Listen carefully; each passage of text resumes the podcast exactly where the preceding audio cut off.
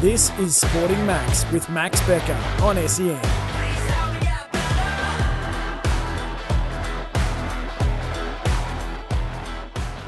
Welcome back, everyone, to the Opals edition of Sporting Max. Thanks to Basketball Australia. It's great to be working with them for this edition of the show. I've got an Australian Opals and WNBL legend with me right now. She's got a Defensive Player of the Year in the WNBL named after her. She um, captains the Australian Opals to their first ever medal, a bronze in 1996 in the Olympics in Atlanta. Robyn Maher, welcome to the show. It's an absolute honour and a pleasure to have you on. How are you? I'm well, thank you, and thanks for that nice welcome. It's good to be here. So, Robyn, I want to sort of briefly touch on your career. Um, so, what can you tell me a bit about your childhood and you know what was growing up, I guess, like for you? Um, oh, I've come from um, a country town, Ballarat, and um, it was all about all about sport. My dad was a, a AFL footballer, a, you know, a bit of a tennis player, a bit of an all rounder, really. And um, I had three older brothers and an older sister and they were all pretty well involved in sport. And my brother went on to play AFL football, and um, along with my father, also played AFL football. So, very sporting family, very sporting. You know, we were always at some event or anything like that, and I played, you know, every sport that you could imagine when I was growing up. So, yeah, that's a bit of my um, you know, childhood was much about sport, played netball, basketball, tennis, you know, badminton, table tennis, you know, and it was there. So can you tell me about the decision time for you? What age was that, that at and how did you make the, the decision to, you know, go with basketball? Um, the, the decision sort of took me over. I was a netball player and they just built the basketball stadium in Ballarat. And um, our netball team got taken over to the basketball team, you know, in those days, uh, well, at the start of the, the new stadium, if you had a senior team, you had to put one junior team in to, to, to develop the yeah. association. Yeah. And so our um, netball coach, which was our school teacher as well, um, was was already playing basketball at the YMCA, and they put a senior team in, and they want to put a junior team in, so they put an under fourteen um, junior team in, and I think I was like nine or something. Wow. And, um, so they put us in the under 14s and uh, like to cover the the gap of the age groups and um, yeah so that's how i sort of started and then it become you know an all round all all year um, program and so i used to play you know netball in the winter and tennis in the summer you know and things like that but basketball, basketball sort of took over it was just an all all year sport and obviously i was good at it so um, you know that always makes it um, easier to to you know get involved and stay involved. Yeah. Did the kind of play you were as a kid, um, as a nine year old, evolve as you got into your career? Yeah, well, I was playing. I was playing. In, in the end, they I found another team to play under tens, and I found another team to play under twelves. So I was playing three age groups. Um, you know, all on a Saturday afternoon. So it was, um, you know, uh, I evolved like that, and, and I continued to do those age groups, three age groups, nearly the whole way of my junior career 10s, 12s, 14s, 12, 14, 16, 16, 18 seniors. So, yeah. Can you tell me about your first opportunity in the WNBL? Well, the WNBL uh, commenced in 1979. Yeah.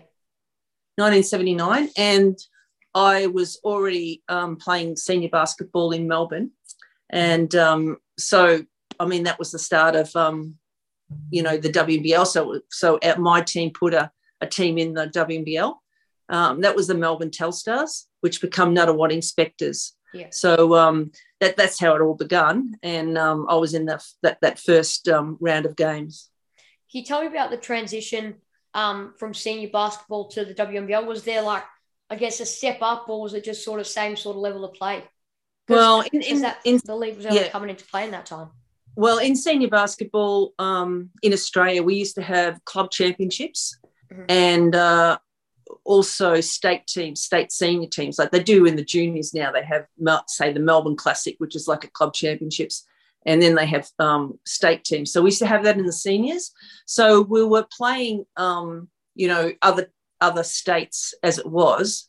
And um, then when it was like the the NBL was already um, in progress by I think about two years, and so it was decided that the women should go along the same lines. And so, you know, it wasn't a wasn't a big step up, but it I guess it made people think about where they were going to be playing if they wanted to play in champ like in in, in the WNBL.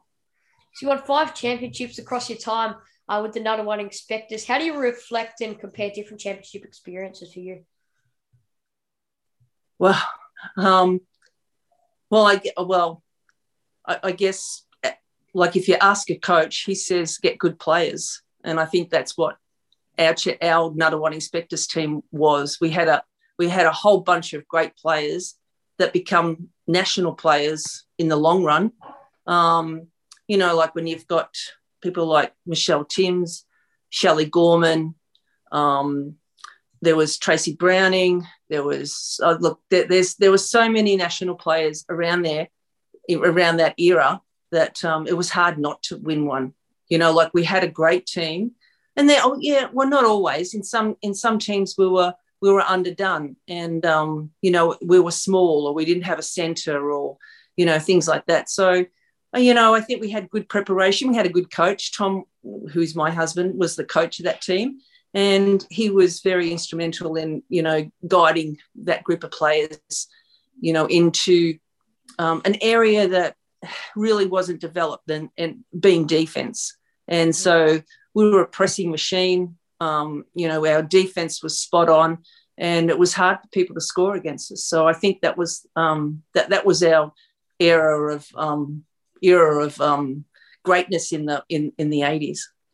What was your mindset heading into a game? Was it always um, purely on the defensive side, or you know, drop a couple of points here and there?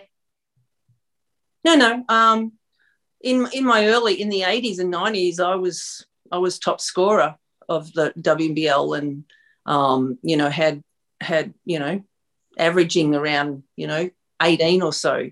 Um, it wasn't until the later years that um, my scoring dropped off and it was more of a defensive game. Yeah, absolutely. Well, can you tell me about that first 1988 experience and selection for you? 84, sorry, 84 it was. For the Olympics? Yeah, your first Olympic yeah. experience. Yeah, first Olympic experience. Well, it was it was fantastic, really. I mean, it was we um, we went along to the because um, we failed to qualify um, at the 1980 for the 1980 Olympics at because women had to go through a qualification tournament at those times. Mm-hmm. And so we failed to qualify in 19, 1980. So we got along to that 1984 um, qualification games, and they were played in um, Cuba.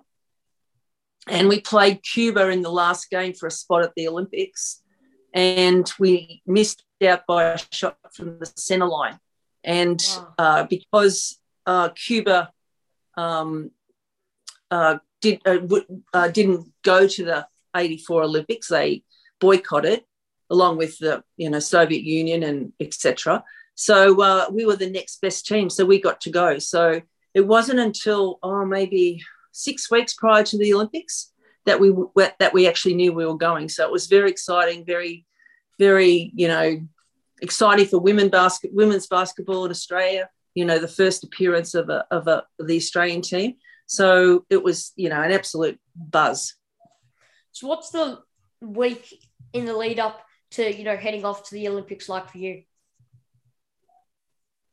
Oh, I guess it was much like any other week, really, because, you know, like it's not like nowadays where every athlete's a professional player. Um, we were still finishing off at work, you know, probably yeah. the before we left.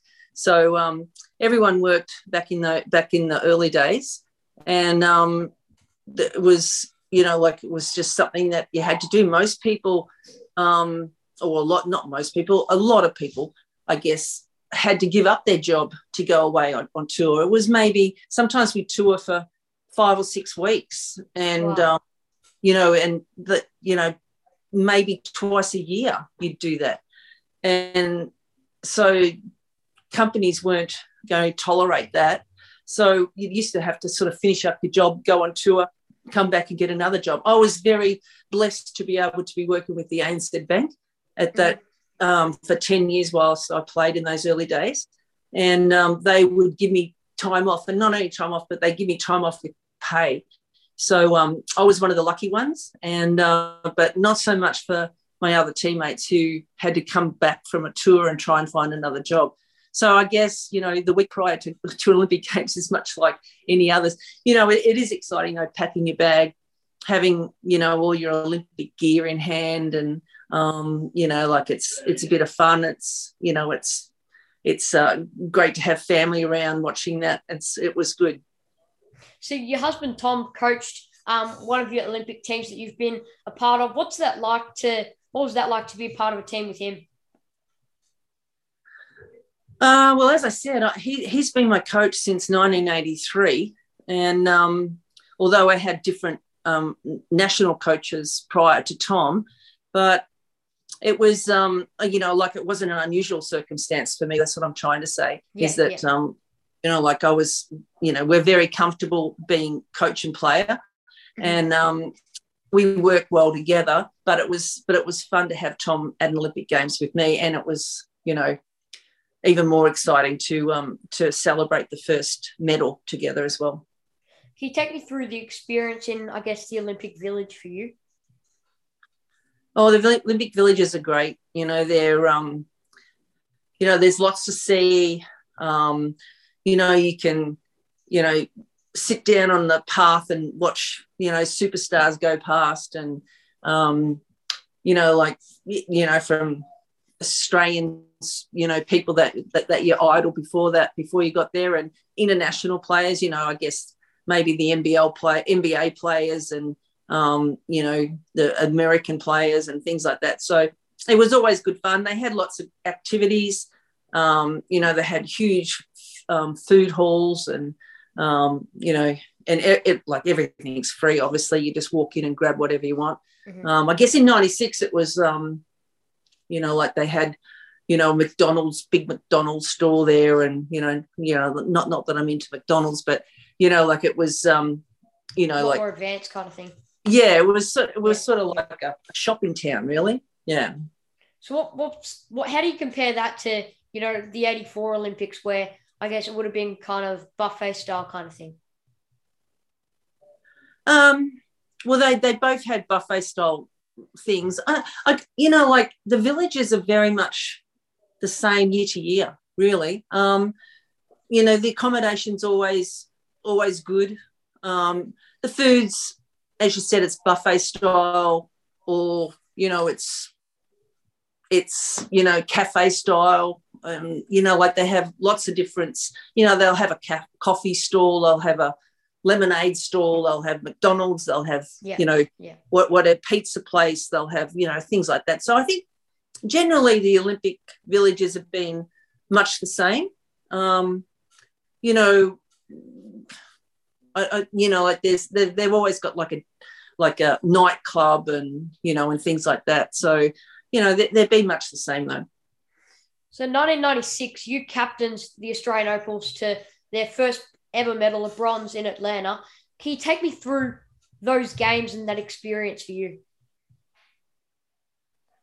Well, we knew we were in for a shot. Um, you know, we'd come, we, we, would missed out in 1992 um, to, to, for, for the Barcelona Olympics.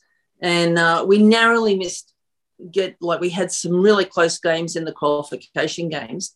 And leading up to those games, we had um, Oz 94, which was the World Championships in 1994 in Sydney. And we'd got seriously close to medaling in, in, in those games. We played often the bronze medal to the USA and lost by two. Wow. And, um, you know, like there was lots of um, buzz about the team that we had. And I think that we did a really good job of holding that team together. And um, when we got to 96, we'd had a lot of pre games and we'd done really, really well at those games. And I think we always knew we were in for a little bit of a shot at, at getting a medal. Um, the games were tough, you know. Um, teams knew that um, we were a bit of a threat. Um, you know, we, we we had really good. We were defensively, we were really good. We attacked um, their, their players really well. So it was it was a it was a fun tournament to be in, and uh, you know we we we we should have had a shot at silver, but um, or silver and gold, but um, you know where we finished, we were happy with. You know, you can't get you know the first medal ever, so it was um, you know that was the start of the opals beginning really in in their standing in the world. You know from there we we you know got up to number two in the world for for years. So it was um it was a good start for us. So what does it mean to you to put on the green and gold and represent your country? Oh there's no better thing. Um you know it was it was a great honor to to be selected it was a great honor to to represent my country and um you know, I was always, um, you know, like for playing for that long, like my career with the national team was, you know, 20 years. So um, I didn't get bored with it, that's for sure. um, and it was always a great honour to, to pull on the Guernsey and, um, and, and get out there and play hard. It was great. So you played in six World Championships, three um, in three Olympics. How do you prepare for major events like this, like yourself, to get your your mental state um, in a good place, your your physical health um, in a good place? Oh, you know what? It's not that hard to to get up to play, you know, good quality basketball. I'll just turn that light on. It's getting very dark, and um, uh, you know, it's not hard to get up to play to play championship games. Um, you're with um, people that you've played week to week with in the WNBL and against in the WNBL. And so you know you've got greatness um, alongside you. So um, and it's great to get together and um, you know play against quality international teams. Uh, that that's not hard to get up up for. You know, like no matter how many games you play, you're always going to get up to play those games. So what's it like heading into you know that bronze medal game and you know I guess when you if when you're playing in a gold medal game, you lose and you get silver, you're sort of down on yourself because you didn't get you didn't get the gold. What's that like? And how do you compare? Obviously, winning a silver medal in your time. How do you compare experiences between w- winning a silver medal, that feeling, and winning a winning a bronze? Well, I've never won a silver. Yeah. so, and I haven't been in the gold medal game. So, um, that's right. Ne- you don't you don't have to feel that sort of devastation then. Yeah, I, I look. Yeah you know a lot lots of people say this you know it's better to win the bronze than to lose the lose the gold but mm-hmm. oh you know I, I, don't think so you know no. you've won yeah. game to get where you are if, if you're playing off a gold um so you know look if i was playing off a gold and i lost and got a silver you know i couldn't be upset by my, with, with, myself you know like yeah. i would be happy with it wouldn't be happy that we lost no one likes to lose but in the end, you, you've gone, you, you've you've done the best you can, and you come away with a silver. You've gone, you, you've been there, you played in a bronze medal game, you win, you come away with what you won. So, mm-hmm. you know, I, am not going to say that it, those those two scenarios, um, you know, one's better than the other. Uh, I know which one is. the silver's better. Yeah. so, can you tell me about winning 10, a record 10 WNBL championships over, you know, a, a 20 year career um, playing sort of WNBL and for the Australian Opals. And, you know, you, you win 10 championship games out of 13. Yeah, no, it's pretty special.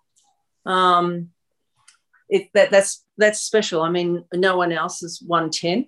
Um, except for Tom, he's won 10 as a coach. Yeah. yeah. But um but um it's it's special and and also um, you know when I left Nunawading, I went to Hobart, and after the second year I was in Hobart, I won a WNBL championships, and then the year after um, we went to Perth to play, and I won that when we won that year, and then the year after that we went to Sydney. And we won that year. So it was three titles in three years with three different teams. So mm-hmm. that was kind of special. like where can I go next? Yeah, where, where can I go and get a championship next? Yeah. so um, you know that that's that's special. Um, no, but it's you know it's it's great. You know, maybe I pick my teams well, but um, yeah, just um. yeah, maybe. But um, maybe, you know, maybe I think I think you're the difference in that in each of those teams to make. Oh, there you go, Max. That's teams. There you go. That's that's that's the answer. that's the answer. All right, I'll leave it with you. so, can you take me through um, what it's like to sit back now and you know watch Lauren Jackson go to work? Well, I hope to see her go to work again in September. Yeah. I'm sure that's going to happen. You don't put Lauren Jackson in a squad and then don't pick her. So um, I'm sure that that's going to happen in September. So we're going to co- be along and everyone's going to witness some greatness again in September from Lauren Jackson. I'd lo- I love to sit back and watch Lauren Jackson. I, I was had the honour of playing with her at the um, 90, 98 um, Worlds when she first made the national team. And um, you know, it was she was a star then. She was, I think, just turned 18. Mm-hmm. And um, she was every time she went on the court, she scored a point, point a minute. And it was just like, well, let, let's play her for 40. She'll get 40 points, yeah. you know. but, you know, as a young kid, you can't play that long in an international game. So, you know, she's she earned her Guernsey and um, you know, look what she's done. You know, like there's been no better, no, no one else. She is the goat of Australian basketball or world basketball, really. So, can you tell me about your involvement in this Australian FIBA World Cup this year? Um, I'm just a spectator. Um, not just a spectator. I'm a Opal's cheerleader. Um, yeah. So, um, you know, I've, you know, like followed the Opals and been to. I've been to every Olympics except last year when when we couldn't yeah. go um, every Olympics since 84 except for 92. So, um, wow. And, you know, world championships a bit the same. You know, when Tom was coaching in China, we'd go to those world championships as well. So, you know, countless world championships, many Olympic games. Um, you know, this is an event that's in our hometown. I'm very excited to get up to Sydney and, and watch, you know, not just the Opals, but um, all the other um, teams that are competing. So, it's going to be fun. Um, you know, I think that the Opals, with the inclusion of Jackson into their team, are going to be a, a bigger threat, and um, the teams are really going to have to scout us to to, to get through there, not only just through their um, round games, but through to the finals as well. So it's um, it's great. But my involvement, no, it's um, just um, as a spectator. So can you tell me about viewing the Australian Opals performance last year um, at Tokyo? and you know how they sort of struggled their way, I guess, a bit through that competition. Yeah, they did struggle. Um, no one's doubting that. Um, they didn't have a very good preparation, did they? With you know the um, turmoil of the Liz Cambage saga, yeah. and well, well, I um, guess ultimately that's why Lauren Jackson's in the team to gel that team together. You know, Jenna O'Hea retired, and ultimately Lauren Jackson's there to bring that team together, um, establish an identity? Um, well, I'm not saying that that's why she's been picked. I, yeah. I, don't think that's why she's been selected. She, she's selected for for she, she's yeah. she selects herself because of the the way she trains and the and the way she's um, playing right now. I mean, you know, in the in the when she's she's playing NBL one for Albury. She's putting um, up forty points and fifteen boards. Yeah, and so if there was a say there was a 23 year old that was playing with Albury and getting 40 points and whatever her stats are, you the national team would go, well, what's going on here? Why isn't she in the national team or, or the squad? So should be no difference because Lauren's 42 that um, that that she shouldn't you know have a chance as well. So you know Lauren is in that team because she deserves to be in that team and but as you say, she will um, have a, a strong head, yeah. um, you know, towards you know those girls winning and those girls having you know a much better opportunity to um, to gel together and to play together. How big of an opportunity is this for the Australian girls um, to establish themselves not only as a basketball player, but you know, or a WNBL player to for future prospect teams but as an Australian Open here on home soil in Sydney. Well, there's no better. I mean, um, I mean, I, from from my perspective as playing at um, Oz 94 in 1994 in Sydney, the World Championships, I mean, basketball was on the way up before that anyway um, for women, you know. Um, but to have all those games on TV, to have full crowds in um, the venues that we had, um, uh, we played in Adelaide and Sydney. Um, it was special, and um, it was it was very comfortable, and and to have you know your family and friends around and have a crowd cheering for you on international games which was not the norm obviously. Yeah. so are there any players who you're specifically keeping an eye out for maybe a breakout um, FIBA World Cup this year? Um well de- depends who they pick yeah um um there's a couple of players that I don't think they, they that will make it that I no I'm not I'm not going to say any I'm not going to say I'm looking forward to I, I don't know you know if there was a few players that might have a breakout season I think they'll get picked so um you know I, I think that the team that they will select will be more than capable of um, getting into the medal rounds for sure. Mm-hmm, mm-hmm. So, who's are there any girls who have sort of caught your eye or caught your attention?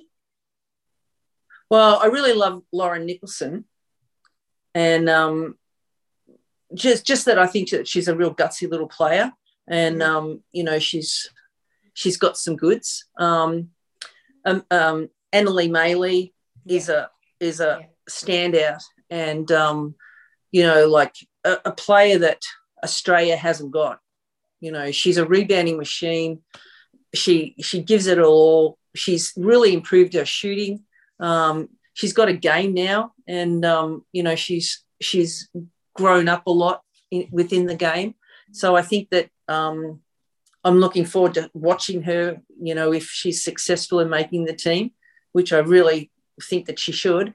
Um, you know, again, you know, in the WNBL, there's been no one else better than her. Um, she's an MVP from last WNBL season. Um, not that that means mm-hmm mm-hmm. a lot, but um, because other WBL MVPs haven't made Opals teams as well. So um, you know, credit, it's um, credibility. I, I, I, mean, I really want, I really like to see those players um, become really good international players. Yeah. So, what about, I guess, Aussies who not only play in the WNBL, but if you're a selector for the Australian team, are you looking at overseas prospects too who are playing um, in Europe or Germany or things like that? Or are you purely looking at Australians who have been playing on home soil, know their game, know their identity as a player? And oh know, yeah, no, no, you, you've got to look internationally as well. I mean, we have some good quality players playing in Europe and playing in the WNBA. Um, you know, I mean, there's a lot of. I don't think we could field a good enough team if we didn't have those players playing. So you know, you've got to look in all areas. I mean, it's not like it used to be where you know, only one or two players. And back in my day, there was no WNBA.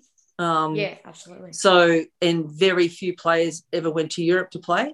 So, you know, most of the teams were in Australia, able to camp it out every couple of weeks. You know, mm-hmm. You know, um, get to their get the Australian team. The Australian coach used to be able to travel around to the states and visit the players and work out with them. But um, that's not a possibility now. The game's changed. It's a lot more a management thing rather than a, um, you know, we've, we've become we've become like the USA who get together, you know, five days before the tournament and you know try and put a team together. So we're not at that bad. I mean, we've just had a camp yeah. and we've just had games and things, yeah. but you know, majority of the of the players were missing. But you know, then it gives opportunities for other young kids to to get their nose into it too. So you know, it's not it's not all bad, but you can't you couldn't select a team just from Australian, um, you know, stay at home players. Yeah, yeah. Well, how do you reflect on, I guess, your experiences um, playing with someone like a Michelle Timms? Well, she's the other goat, isn't she? Yeah. Um, she's um, she oh, like I played with her since 19, 1985 and um, played with her as what like with the Spectres and the national team and in Perth and then in Sydney. Um, you know, she's she's a great friend of mine, and uh, you know we're, we're good buddies both on and off the court. So it's um, it was it was a pleasure and a privilege to be playing with Timsy, and um, you know it's uh, it, it was it was nice to see her grow. You know, like I remember her playing in the WNBL with with Bulleen, um, and uh, she wasn't even a starter.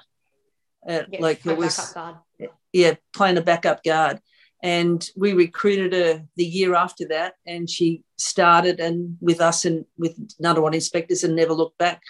You know, she was a she's a quality person, a quality player. Yeah, absolutely. Well, Robyn, I know you've got sort of a busy schedule as well. Um, just before we finish up, what's your best advice to anyone who wants to be a professional basketballer and you know be successful like yourself and make World Cups, make Olympics, captain the Australian Opals? um, well, you got to know your limitations, and um, you know you, you you can't expect too much of yourself all at once, and it's it's it's a it's like growing pains. you got to grow into the game, and um, you know you've got to try and seek out the best coaching you can get. Um, you know, it's you got to keep yourself in shape. Um, you know, you've got to uh, like. There's so many things that, that that you work on, but you know, I guess you've got to have a, a love and a passion for the game, and and um, you know, I think that's what keeps a lot of players in the game for a, for a long time. Is that you know, if you love the game, you'll you'll get there. Is that advice? You, you can't like just say just love the game and then go and do it. You know, I think that um, you know if you're good if if you're good enough to be there, you should be able to seek out um, some you know like try and better yourself in in areas that you think that you you might be struggling in. Yeah, absolutely. Thanks so much, Robyn, for putting aside half an hour or so of your time today to come and have a chat on the Opals edition um, of the show. It's been an absolute honour and a pleasure to have you on. No worries. Thank you for your time too. Thanks, Robyn. Stay tuned, everyone, for some more of the Opals edition of Sporting Max. This is Sporting Max with Max Becker on SEN.